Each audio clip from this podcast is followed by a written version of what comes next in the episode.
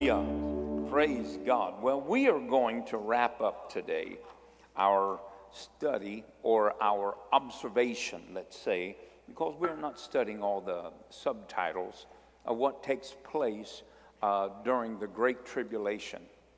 But what we are doing, we as a church have been looking at the time frames. These time frames dictate what God is doing, who He is doing it with, and what He is seeking to accomplish. Now, we have been through these time frames, and we know that we as a church are in this time frame here. These are the seven churches found in Revelations 2 and 3. They talk about and unveil the condition of the present day church. We would say, well, how do we know it's present day? Because Jesus said in, in Mark, What I say to one, I say unto all. And so Jesus doesn't just speak to one, but he speaks through the ages that are to come. And this is the present day. This is where the kingdom of God is in activity, and the seven churches are in a place of judgment, as every individual is. He that is spiritual judgeth all things. And if we judge ourselves, we'll not be judged with the world. And during that time, at the end of that time, we, the church, chapters 4 and 5 of Revelations, are raptured or caught away according to 1 Thessalonians, the fourth chapter, verse 13, and we are with the Lord. And then it goes in through all of the things that are poured out upon the world for the judgment of the world. The reason that God is pouring out judgment is because He's trying to extend mercy and grace, a time of repentance in judgment. Yet these men are so hardened uh, that they reject Christ overall. During this time, there will be thousands and hundreds of thousands of people born again, ushered into the kingdom of God, up to this point here. And then this is where the last vials are brought to pass. And at the end of the great outpouring of the great hailstones, it says, and it is done. God has finished granting, as it were, judgment mercy upon mankind. Therefore, all options of repentance are shut. And then, what we're going to do, since we have talked about the uh, devastation of the world, in that devastation, there is a constant erosion of the nation of Babylon. The uh, economic system of the world is unraveling and falling apart. So, we're going to pick up right here at the marriage of the Lamb, the Battle of Armageddon, and we're going to go down through. And we are going to go over here to the great white throne judgment, and then these seven new things you can look up if you so desire. But it's the new heaven, the new earth, the new city, new nations, new river, new tree of life, and a new throne where Christ will rule forever. So let's start today. If you'll turn your Bibles to Revelations, the uh, 19th chapter, and we're going to uh, look into verse 1 for a couple of moments here 1 through 7. And uh, what happens during this time frame, from this time frame right here, where the marriage of the Lamb and the Battle of Armageddon is set in motion, it is a bridge of time. It is a bridge that bridges the end of this great tribulation that is coming to an end, getting ready for the return of Christ. This is a bridge that allows this time frame to bring things to a completion and yet to begin the reign of Jesus Christ. So it's kind of like a bridge between two periods. And so it's not as distinct. There are things going on behind the scenes, but maybe not things happening on planet Earth. Things are happening in the kingdom of God, though. And in Revelations 19:1 it says, "And after these things I heard a great voice of much people in heaven saying, Alleluia, salvation and glory and honor and power unto the Lord our God. For true and righteous are his judgments, for he hath judged the great whore. The great whore in this passage of Scripture has to do with the great Babylon that has given birth to rebellious nations. And uh, then it says, In the true and righteous, and he judges, for he hath judged the great whore, which did corrupt the earth with her fornication, and hath avenged the blood of his servants at her hand. And again, and again they all said, Alleluia. And her, smoking, her smoke arose up forever and ever. And the four and twenty four elders and the four beasts fell down and worshiped God and sat on the throne, saying, Amen, Alleluia. A voice came out of the throne, saying, Praise our God, O you servants, and ye that fear him, both small and great. And I heard, as it were, the voice of a great multitude, and as the voice of many waters, and the voice of Almighty thundering, saying, Alleluia, for the Lord God omnipotent reigneth. Let us be glad, rejoice, and give honor to him, for the marriage of the Lamb is come, and his wife hath made herself ready. Now, this certainly speaks about the joining or of the oneness of the body of Christ and Jesus coming together.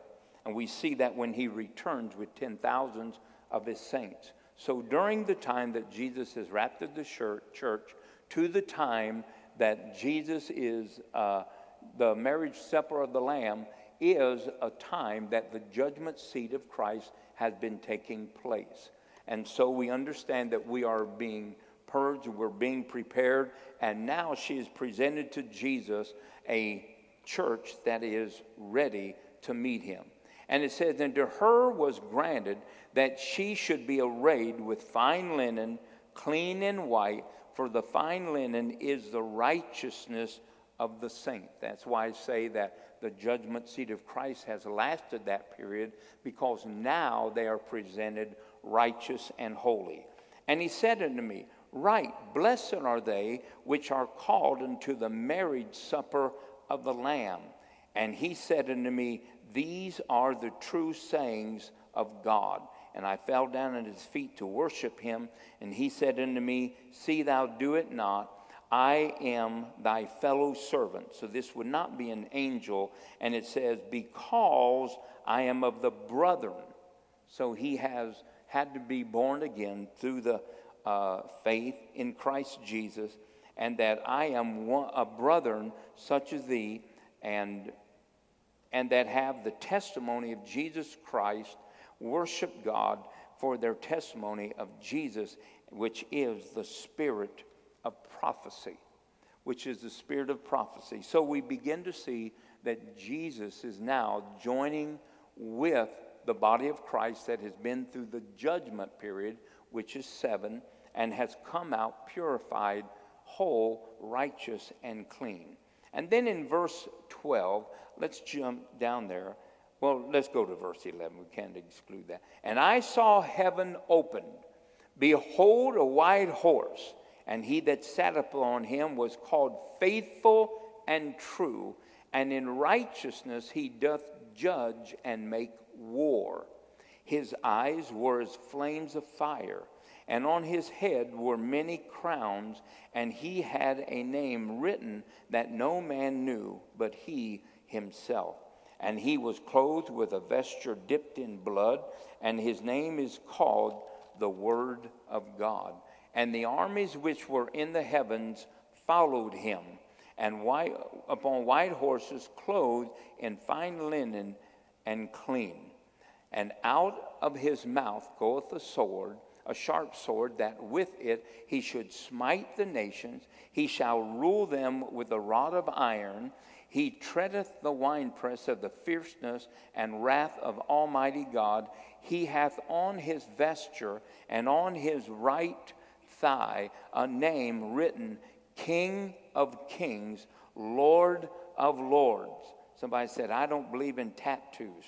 This is going to freak you out. And it's, yeah, it wasn't a little, uh, uh, you know, uh, not a temporary one, about two inches long that you can't read. No, this is down the side of his leg, freaking all the traditional people. Some turn around and run back to heaven saying, This must be the false Christ. That's not in your Bible, is it? No, all right, okay. And I saw an angel standing in the sun, and he cried with a loud voice, saying, All the fowls that fly in the midst yourselves, gather yourselves unto the supper of the great God, that ye may eat the flesh of kings and the flesh of captains and the flesh of mighty men and the flesh of horses and of them that sit upon them and the flesh of all men, both free and bond and bound, and both small and great. And I saw the beast and the kings of the earth and their armies gathered together to make war against him that sat on the horse and against his army. This is the beginning of the battle of Armageddon. The marriage lamb of the, of, of the church is joined and they are gathered at a feast the supper of the marriage lamb. This is when the body of Christ, having completed judgment, is now brought together, sanctified, holy, righteous. And then the battle of Armageddon is set in motion. They are led by the beast, which has deceived them, and they have come to fight against the armies of God. Now, the armies of God are made up of two sects. There are the thousands of saints that come with him that have their robes washed uh, and they have been cleansed, justified, and they have been purified, and they come back righteous and holy. They are those that ride with Christ. And then there is the sect of the armies of God, which have to do with the angelic host. And this is coupled where Jesus returns and executes judgment, and his angels are spread abroad to bring in the good vessels and the wicked vessels. So we understand that angels are going to be involved in this battle of Armageddon. The battle of Armageddon is led again by the beast. What does Jesus do? He immediately takes away the leader of those great armies. And it says in verse 19, And I saw the beast and the kings of the earth and their armies gathered together to make war against him that sat upon the horse and against his army. And the beast was taken, and with him the false prophet that wrought miracles before him, with whom which he deceived them that had received the mark of the beast. And them that were worshiped worshiped him and his image, they both were cast alive into the lake of fire to burn with fire and brimstone. And the remnant were slain, and the sword of him that sat upon the horse, which sword proceedeth out of his mouth, and all the fowls of the air were filled with their flesh. Now, if you will uh, keep your finger there, we're coming right back there, and go over to Revelations, the uh, 20th chapter, and let's look at uh, verse 13. Now, the lake of fire is not hell. Somebody say, not hell. The lake of fire is preserved for hell and everyone that's in it. So, as terrible and as horrific hell is, it is not the end of all man. Hell is a holding place of the ungodly, the unholy, and the rebellious. And then it says in verse 13, Revelations 20 13, and the sea gave up the dead which were in it, and death and hell delivered up the dead which were in them.